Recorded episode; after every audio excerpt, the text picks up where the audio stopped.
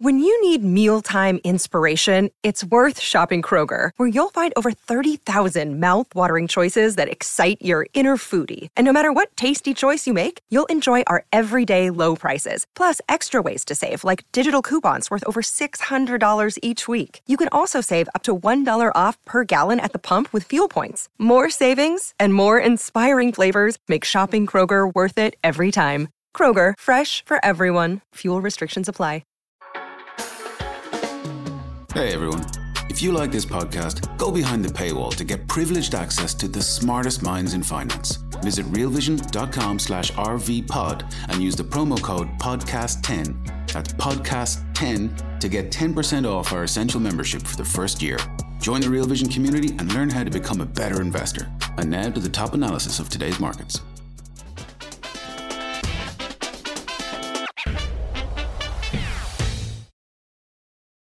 Are you paying close enough attention to what's going on in Japan? That's the question of the day in the Real Vision Daily Briefing. We are sending to you live Wednesday, the 18th of January, on the back of turbulence in Japanese markets after the meeting in Bank of Japan earlier this morning, US time. And uh, therefore, I've invited my colleagues uh, with boots on the ground in Tokyo, Weston Nakamura. It's good to see you, Weston. Uh, let's talk Japan. Good to see you too. I'm not wearing boots, I'm wearing sandals, but yeah. We've got sandals on the ground in Tokyo, sandals at least, right? but Weston, um, a crazy day in uh, in Japanese central bank history. Um, a lot of speculation ahead of this meeting whether um, Kuroda would decide to pull the rug from under this yield curve control program that he's been a part of designing. So please elaborate a bit on what happened uh, this morning, U.S. time. Um, nothing happened, uh, and I'm serious about that. Um, I guess this is the only kind of you know major central bank that can shock markets um, with a no change um, but basically, we have uh, more or less of a no change in terms of what markets were looking for and what they were shocked by. So, just to recall, uh, the last time you know you and I were together was the December monetary policy meeting, which was less than a month ago. So these two are actually pretty close together. It's less than a month ago. So just a handful of trading days because we have a you know a holiday in between.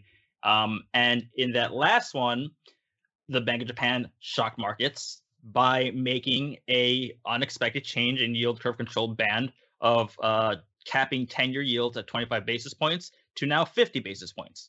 Um, and so that you know caught a lot of people off guard, caught markets off guard, and certainly you know had had a global cross asset impact. Uh, this time they shocked markets by doing nothing, uh, because the last time that was kind of seen as opening a Pandora's box as to this will now be the start of the end of Bank of Japan's radical monetary policy on steroids experimentation and therefore that's the end this is the last you know first in last out of the major central banks who are providing like this um you know qe qqe yield curve control you know extremely low rates um accommodative policy.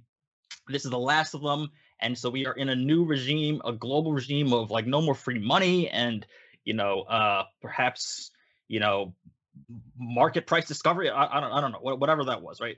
Um, so that was kind of a lot of the um, not just speculation, but the actual positioning and and kind of market movement that we saw uh, in in between those times that you know the, uh, then and now. And when they so when they didn't do anything, you got basically half the market caught off guard. Even though 40 uh, like uh, of the economists surveyed on on Bloomberg this time um, they remained as a no policy change, and they were right this time, except for Citigroup, uh, who said that they were going to ditch yield curve control altogether. Um, but um, but yeah, that's that's basically what happened.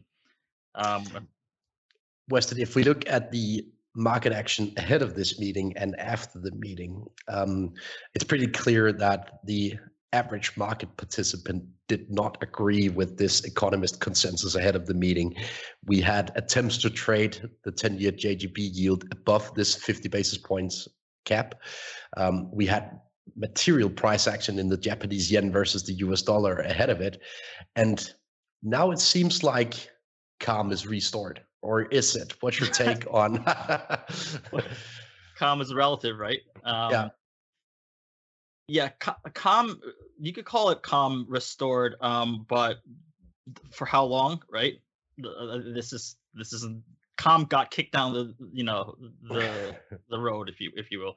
All right, so let's just why don't we do this? So why don't we talk about what happened in between the last time you and I spoke, um, bank training and and current. So when I, the last time I was on there uh, on the, the, the daily briefing, what I was saying was that um, the reason that the Bank of Japan suddenly uh, increased the cap on JGB yields from 25 basis points to 50 basis points after a year of just going through a bloody battle, you know, like bare knuckle fist fight with markets, um, and being very steadfast and not moving that 25 basis point um, cap even at the expense of the currency, the yen, just melting down 33% uh, at its lowest, the worst performing uh, major currency against the dollar, um, you know, year date for 2022. Despite all of that, despite the um, the, the, the political pressure he was getting, uh, Governor Kuroda was getting, and all that kind of stuff, they wouldn't budge. And then suddenly in December they did.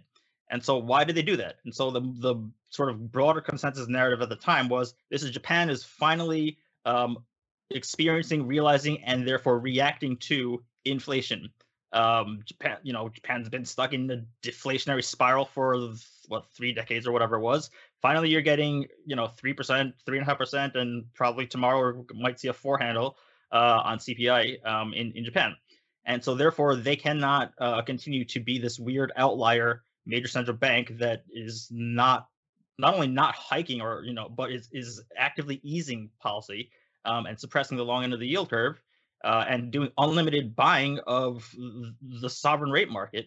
Um, that needs to stop. They need to get in line, and it's about time. Um, and so, against all that, basically the, bench panels battling that. Then they lifted the. Then then you know they they they got into a fight with markets throughout, mostly in in June. Um, and widows were made because they were policy unchanged. Then in December, you know, they they lifted, but they lifted not because of inflation. They lifted because of deteriorating financial market conditions or uh, functionality or dysfunction, if you will. You know, you have like very, very strange things happening in the JGB uh, yield curve, for example. Um, and so, Brian, if you actually put up this this first chart of um, uh, the, the the Japan yield curve um, from before the December meeting and then before this uh, current meeting. So if you, you if you take a look at this, you'll basically see that uh, in December, that yellow line, that yield curve in both of them actually, you see this very weird kink in you know this kind of where in the in the ten year uh, tenor, and that's because um, and that's where a situation where you have eight year and nine year JGB yields not only yielding higher than the 10 year, but they're yielding higher than the 25 basis point at the time yield curve control cap.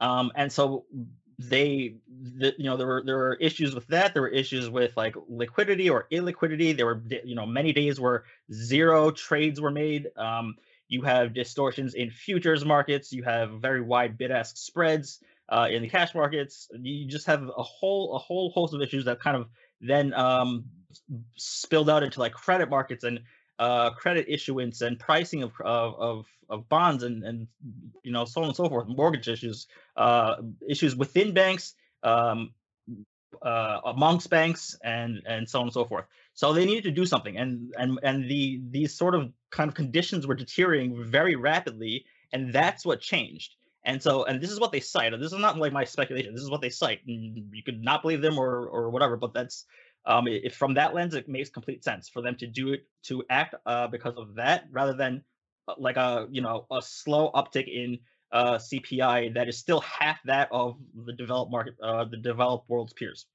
Um, so they increase yield curve control band in order to kind of stem this and and calm things down. So what happened in between them? Did it work? It did not. It backfired. Um, you'll see in that chart that basically this distorted yield curve is even worse than it was before, uh, you know, just 20 days ago or whatever. Uh, Brian, if you go to the next chart, this worsened liquidity, um, you'll see that like bid ask sp- spreads, average bid ask spreads on JGBs have just only gone upwards, um, or only gotten wider, right? So you're just getting um, e- even even worse um, trading liquidity. Um, and and and then as a and then in addition to that, so not only is that not working, but it awakened this this giant of you know, I guess soon to be widow makers or, or widows, but um, uh, you got a ton of a record amount of short selling and just like uh, attacking the the bond market uh, to the point where you know, Andreas, you were just talking about like having yields right um, above the yield curve control band. So um, I don't know if you have that chart, uh, Andreas, of like the kind of yep. generic. Yeah. So if we, if we could put that up there um, as well, uh, yield curve control is supposed to be a impenetrable wall of buying or a cap on yields. The Bank of Japan is going to, when yields get to a certain level, uh, they they will step in and they will offer to bid for an unlimited amount of of uh, JGBs, such that the cap on yield is is capped. Um, the market can throw whatever quantity they want at it, and the figure of unlimited should be larger than whatever that quantity is, regardless of what it is. Um, and unlimited because of an unlimited printing press. Yet you still see these, this, like you know, uh, this the yield curve control cap broken. How is that possible? Um, and so and yeah and so that right there when that's going on um there's a few things happening but first of all during that time frame you're seeing a ton of uh record amount of jgb buying by the the central bank okay uh to the point where i tweeted about this um last last thursday essentially they i tweeted that they um the, the bank of japan essentially bought about 4.6 trillion yen worth of JGBs. Um, that was an amount that was equivalent to about half of the one month that they had planned for in the December meeting. And that December meeting, they increased their monthly JGB buying uh, schedule, and so they did half of half of a month within one day of buying. Uh, that was a record day until uh, the next day, Friday, last Friday, where they beat that uh, single day record with five trillion. So essentially, in two days, they exceeded the amount of JGB buying uh, that they were sp- supposed to do for the entire month, which was already increased. And so then on mo- this Monday, um, this week, they increased the, the amount again. And so over the last four days, uh, they bought somewhere around, I think it's like 13 trillion yen worth of JGBs. Um, and so if you kind of annualize that, um, it basically works out to about a hundred you know ex- current exchange rates is about like a hundred billion uh per month. Keep in mind the fed at the peak of their qe was doing 120 billion per month. That's this is what they're doing in um you know that same time frame but with like a quarter of the size of the economy. So they're do they're buying in an insane amount of jgbs over the last several days and you're seeing like this this daily bond buying jumping to records um and and, and you know this is all leading into this very meeting. And this like eh, you've never seen like a battle against the the boj under attack uh like this before. And this is all coming from the fact that they just increased that band from 25 basis points to 50 basis points um from from that last meeting. So did that remedy work no, that remedy was not a remedy. That remedy was poison, essentially. Um, and so that's what we that was the background of what we came into. We're going to take a quick break and be right back with more of today's top analysis on the Real Vision Daily Briefing. You're a podcast listener, and this is a podcast ad. Reach great listeners like yourself with podcast advertising from Libsyn Ads. Choose from hundreds of top podcasts offering host endorsements, or run a reproduced ad like this one across thousands of shows to reach your target audience with Libsyn Ads. Go to libsynads.com now. That's L I B S Y N ads.com. Weston, let's look at what Kuroda actually said overnight. Um, because as far as I can read, it was essentially a full stop and he wanted to communicate a full stop against this speculation. Um, he wanted to communicate that shorting JGBs was like peeing against the wind, literally speaking, right? Um, do you think he will succeed with that communication? Because it felt like the market was sort of chasing uh, the Bank of Japan into this meeting. But what's next now? So, um, succeed with the full stop. Define success. Define yeah. success. Yeah, yeah. Um, so look, I, I actually, I think that in in the context of all of this stuff, um, this is what Governor Kuroda does. He succeed. Like, if you want to take about meeting to meeting basis, um, and even leading up to, yeah, I think that he succeeded in terms of um, was able to control the yield curve, as in the, the they didn't have a, Reserve Bank of Australia situation where the you know RBA was basically dabbling with yield curve control, you know, for like a year and a half until the front end blew up in their face, and then they gave up on it and pretended that that was all the plan all along. Um, so for because it's not that, I guess it was success, but um, but I just kind of want to um explain how like this uh how it's possible for a, a yield to be yielding above a so-called impenetrable cap. Um, and so then you could tell me if, whether you think that's success or not. But um, the reason that that happens is because so the Bank of Japan owns more than half of the JGBs outstanding. Uh, and then issue by issue, like issuance by issuance, sometimes they'll own 80 or 90 or even sometimes the entire float of a particular issue. So if the Bank Japan is targeting a um, you know uh, if, if they're going to have a fixed rate operation in which they're offering to buy an unlimited amount of JGBs, what they'll do is they'll say, okay, so we're going to hold the fixed rate operation. Um, we're going to we're bidding for an unlimited amount of JGBs at 50 basis points, and we're targeting JGB issue number 367, number 368, and 369, or whatever it is. Okay. Um, and if they happen to own all of those, then well, that's kind of a weird situation itself. But what you can do is you can actually borrow they like they lend out um, JGBs, but you can't borrow that and then short sell it back to uh, the JG uh, to the Bank Japan via these sort of fixed rate operations. But what you can do instead is you can borrow from the, the Bank Japan and you can sell it to the brokers broker market or the BB market. And that's basically like the secondary sort of uh, private sector uh, market X the BOJ. And so you could actually get like an execution that will print that 57 basis points for something that's above.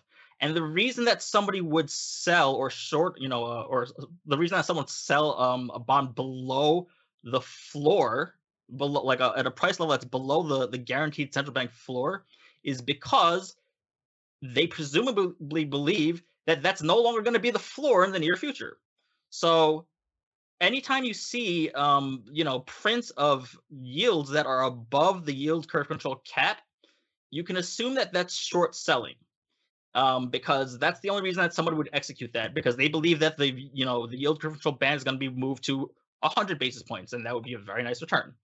Um, so that that whole week where you're seeing kind of the you know this this this record amount of JGB buying and the you know the yield still kind of trading above there that's basically kind of shorts that are being that that you're seeing in the markets. And then brian if you actually look at the uh the uh i think it is the the, the last chart the fifth chart. Um this is the last chart i want to show you andreas. This is 10 year jgb futures. Um jgb futures by the way are massive notional size contracts. These are um 100 million yen per contract notional. Um now that kind of circled area. First of all, under under that the the letter E in futures and on top there, that that huge kind of candlestick down. That was the last time you and I spoke. That was the BOJ uh, um, shock. You know, mo- lifting of the yield curve control band. Uh, the circled oval area that you see kind of recently. That was the last few days in which you're seeing just a massive amount of JGB um, futures selling, shorting on volume and then you'll see what the price did today when they didn't um, do anything with uh, yield curve control in terms of moving the band. That got short squeezed. Anybody who shorted from there, and you can see right there, anybody who shorted there is losing money and or just getting completely, you know, their face torn off and being out of business essentially. Um, so that's that's like a, a, another huge. So so you have shorting in the cat short shorting and short covering going on in the cash cash market um, due to that above 50 basis point uh, you know print as well as these um, massive futures contracts that are happening and so that's what happened today so I don't know, Andreas. You tell me. I mean, looks like a war to me, but you tell me who won. well, I guess this was part of the plan today, right? Um, he wanted to send a signal to those trying to short the JGB market uh, into this meeting. Um, and as at least for now, if you ask me, it will be very tricky to short JGBs ahead of the next meeting. It's not a free option to short them. You pay a negative carry to do so. Uh, so the release valve is probably the Japanese yen. Uh, and the interesting thing today is that we saw a spike in dollar versus Japanese yen of right about 3% right after the meeting. And then it started retracing lower again as soon as the market digested the news. Um, and to me, the next question is now who's going to replace Kuroda? And is the next governor willing to do something about the yield curve control cap? Um, and Weston, I mean, um, I've seen Reuters and uh, other international media outlets speculating in an announcement date, the 10th of February, for the next governor. Um, but we still don't know the answer to that question who's next in line? Do you have an idea of who's being considered for the role and whether it is a possibility that the next governor could look at the yield curve control program and decide to scrap it? Yeah, um, that that's a very good question. Uh, so I also have that. Also, the the February 10th is sort of that date that's being thrown out there. So the timeline I have here is let's see, let me pull it up here. Yeah, February 10th. Um, and then you basically they're they're looking at um nominee hearings. That so the the lower house and the upper house, uh, which is basically like the House of Representatives and the Senate, um, have to you know do hearings. Um, but there's obviously party majority, so it's going to go pretty quickly. But that's going to be February 16th and 17th and then February 21st and 20, uh, 20th and 21st for the upper house and lower house respectively. Um, and it should be a fairly fairly quick. Whoever whoever the pick is from uh, from Prime Minister Kishida as well as the deputy governors should kind of move right along. The so the front runner right now there's there's three like main candidates, uh, which is the, the current deputy governor uh, Amamiya. He's the kind of policy architect. He's been there forever. Um, but just because he's an architect doesn't mean he's a continuity guy because he could also just un-architect things as well. Um, and but he's kind of the clear front runner in terms of like I don't know surveyed economists who just they they never get things wrong, right? So, uh, and then you have um, the uh, ex deputy governor uh, Nakaso, who is a uh, um, you know he was he was ex BOJ as well. I saw a recent interview with him. He's by the way he speaks like perfect English and all that. Um, he's a very international guy. Uh, and he was talking about, he just like you could tell like he was being sincere, but he really hates the weak yen. but he's more terrified of the JGB market blowing up. Um, so he's kind of like a more serious version of Kuroda. Uh, not that it's very hard to be more serious than Kuroda, but and then finally the kind of um, I guess like the the, the really kind of underdog, but still nonetheless a real candidate um, is this guy Yamaguchi, uh, Hirohide Yama- Yamaguchi. Now, this guy was an ex-deputy governor under Shirakawa. This is Kuroda's predecessor.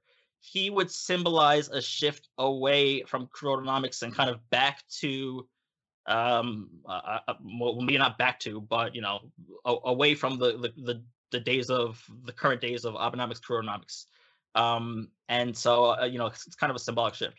The dangerous thing is that the Kishida Prime, Minister Kishida's uh, approval ratings are just in the toilet right now. They've been at record lows uh, because of like a lot of scandals, a lot of resignations, not related to anything related to obviously monetary policy or anything like that. Um, and he has, frankly, has no kind of opinion or or isn't saying anything about um, you know whose pick would be. There was a recent interview last week um, in in the uh, sort of public media broadcast uh, NHK, in which they, he was asked what kind of qualities he would look for in a central bank governor, and he literally said, "Somebody best suited for the job." Thanks, thanks, bro. Like that's that's real that's real helpful. So, um, but here's what I'll tell you, just uh, doesn't like it doesn't really matter who it is. So in, in the near term, you're gonna get some sort of market volatility probably based on who it is but it, it, like in, in the broader scheme or even like five you know three months six months on the job whoever it is is going to inherit the ghost of Kuroda. Um, Governor Kuroda has instituted policies that are n- not you, that you can't undo them, right? Like you if you bought 50 or 50 over half of the the the JG, JGB market and you're setting the price on the other half which is illiquid which has a very weird yield curve um, that is you know that, that doesn't trade that that just it's basically just kind of causing more problems than than than doing anything um, you know uh, in terms of guiding credit um, issuance and, and pricing and all that um, and if you're in a situation like that there is no such thing as a QT in Japan. Like there's no you're not going to sell JGBs into a market that you've destroyed that doesn't exist unless you want to have like 40% yields on, you know, JGBs where they belong uh, for the most indebted country in the world. So, unfortunately, they're kind of stuck here. Um, and so I don't think that the who it is really matters and I don't think that whoever it is gets to even have any sort of uh, flexibility in terms of what what are my options, what can I do. That's just my opinion. We're going to take another quick break and be right back with more of today's top analysis on the Real Vision Daily Briefing. You're a podcast listener, and this is a podcast ad. Reach great listeners like yourself with podcast advertising from Libsyn Ads. Choose from hundreds of top podcasts offering host endorsements, or run a reproduced ad like this one across thousands of shows to reach your target audience with Libsyn Ads. Go to libsynads.com now. That's L I B S Y N ads.com. I think it's a very fair assessment. Um, this is Italy on steroids when it comes to QE and QT. Uh, we've had a few attempts on um, on at least communicating uh, a um, upcoming sell-off in um, in central bank holdings of European bonds, and um, we've never really succeeded with that here. And um, the issue is even bigger in Japan uh, if they were to go down that road. But uh, I wanted to share a chart of mine with you, Weston, on how I perceive the market pricing of this yield curve cap right now. Um, it's obviously not easy to figure out exactly the expectations of market participants given the uh, manipulated market. Um, but what I've tried here is to assess the spread between swap rates and JGBs relative to history and relative to the amount of JPYs available to the financial system. Uh, and my take is currently, chart one, Brian, that um, in between 20 and 25 basis points are priced in immediately just from the spread between JGBs and swaps. Uh, should they um, decide to just open the door uh, for another um, hike of this yield cap. Um, and ahead of this meeting, probably in between 40 and maybe even 45 basis points were, were priced in at the max. So expectations were built ahead of this, also in the swap curve and among uh, market participants, of some kind of uh, if not removal of the yield curve control, then at least a, a fairly material hike to the 10 year point yield cap, um, which to me was always a uh, complete nonsensical positioning, um, given that it is impossible to raise the 10 year bar to, say, a percent or, one and a half. Uh, it would destroy um, right about everything immediately. But the interesting thing here is, Weston, that this still allows us to speculate in the Japanese yen. And you and I have been talking about uh, the dollar versus Japanese yen trade over and over in 2022. It was sort of the perfect spread trade between the Federal Reserve policy and the Bank of Japan QE program. And um, at least for now, the market is sort of free to speculate in a new regime once the new governor is put in place. And therefore, I still like this yen trade. I like to belong to Japanese yen just as a consequence of the speculation. Uh, but I don't know whether you share the sentiment around that trade, but it's obviously very important to to assess what's going on in dollar versus yen as well. Yeah, absolutely. So, I mean, I'm I'm way more, um, you know, kind of in and out of of trades than you. So, um, but yes, yeah, so I was long. You know, I've, I've been long the the yen, and I and then I bought uh out of money calls on the yen into the December Bank of Japan meeting, which was uh, phenomenal. Um, and then I, going into this, uh, I had a basically a, a, strangle where you're buying an out of money call and an out of money put um, on on the end, but I was the ratio was two to one uh, puts, so therefore you know yen downside going into this uh, because the way that I was looking at it was you saw basically a 10 yen move, 10 handle move down but like f- at least five of that of that last one was speculative, right? So if they were going to, and my my view was that they were not going to move, um, change anything on yield curve control going into this because changing yield curve control was what caused this entire mess in the first place. Why would they continue that um, again? Uh, and they need to reassert themselves in markets, and so there was going to be no change. And so that was kind of the, the, the bet that I had. But either way, my view was like okay, if it's if it's like uh, most of this move on in dollar yen speculative, then if they do increase the yield curve control band yet again, then the market's going to have to reprice for that, and you're going to get like another five handle move down immediately.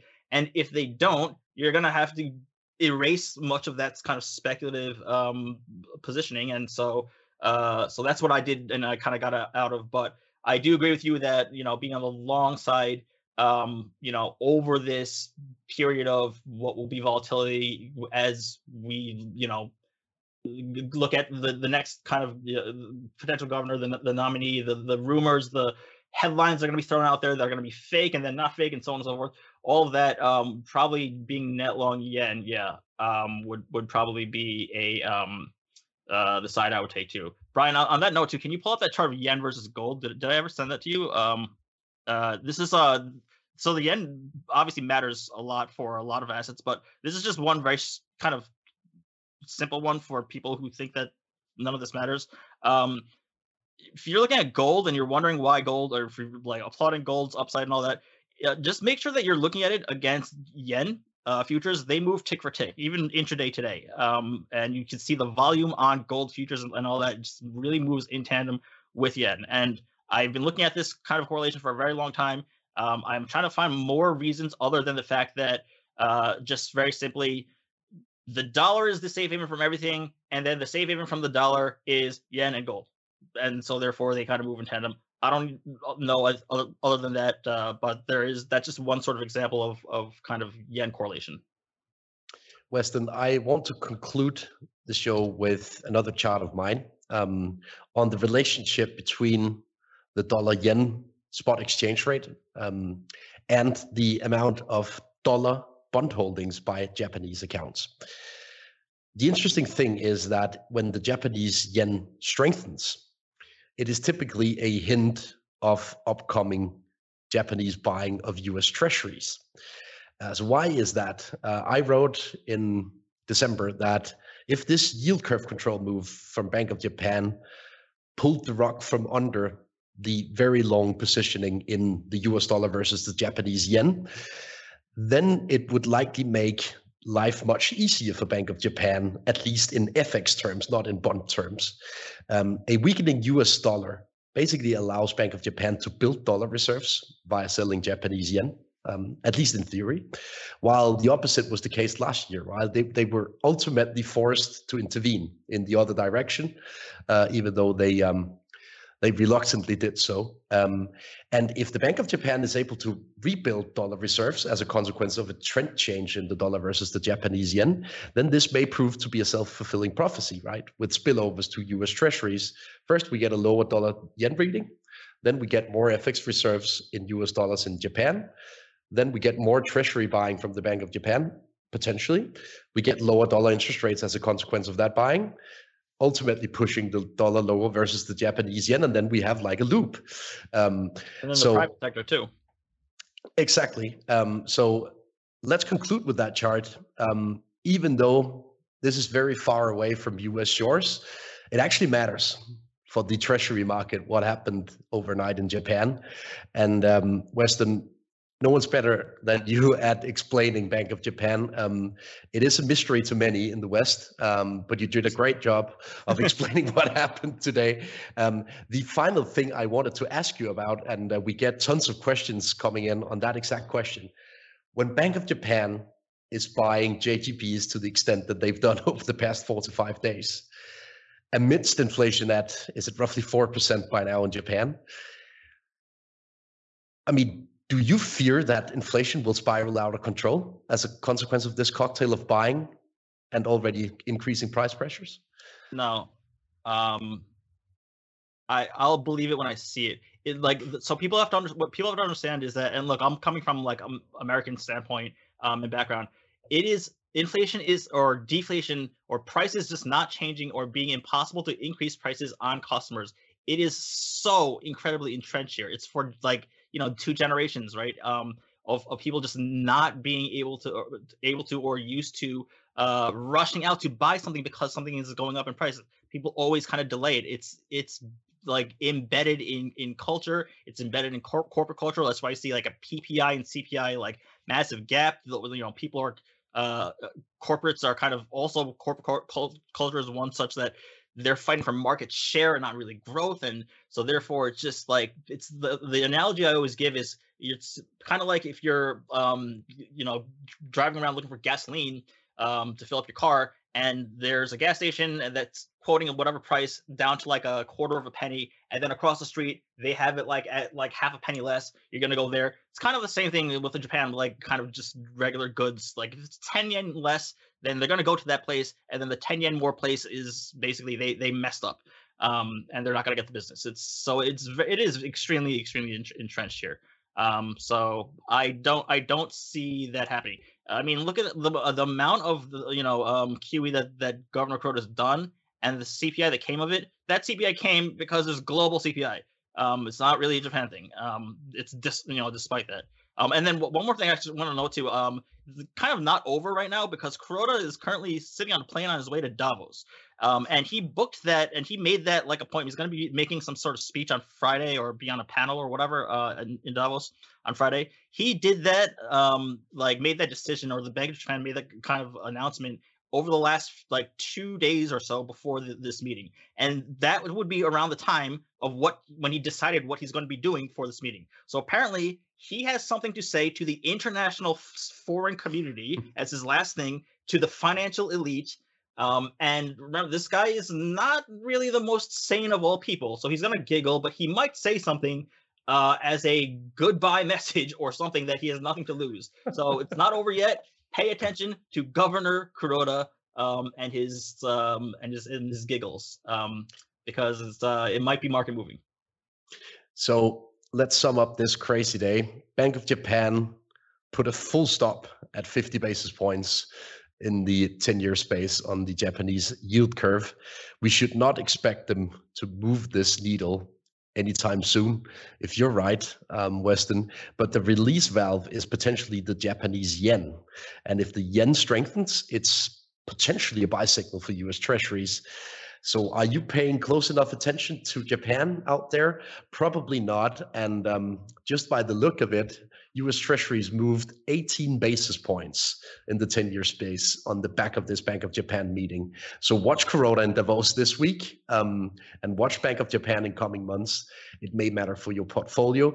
And um, we can guarantee you that we have, if not boots on the ground, then at least sandals on the ground in Tokyo throughout.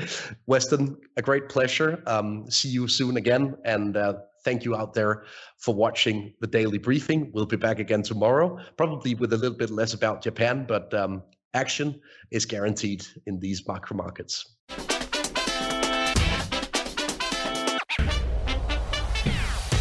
What's up, revolutionaries? Thanks for tuning in to the Real Vision Daily Briefing. For more content like this, head over to realvision.com and get unfiltered access to the very best, brightest, and biggest names in finance. You're a podcast listener, and this is a podcast ad. Reach great listeners like yourself with podcast advertising from Libsyn Ads. Choose from hundreds of top podcasts offering host endorsements, or run a reproduced ad like this one across thousands of shows to reach your target audience with Libsyn Ads. Go to libsynads.com now. That's L I B S Y N ads.com.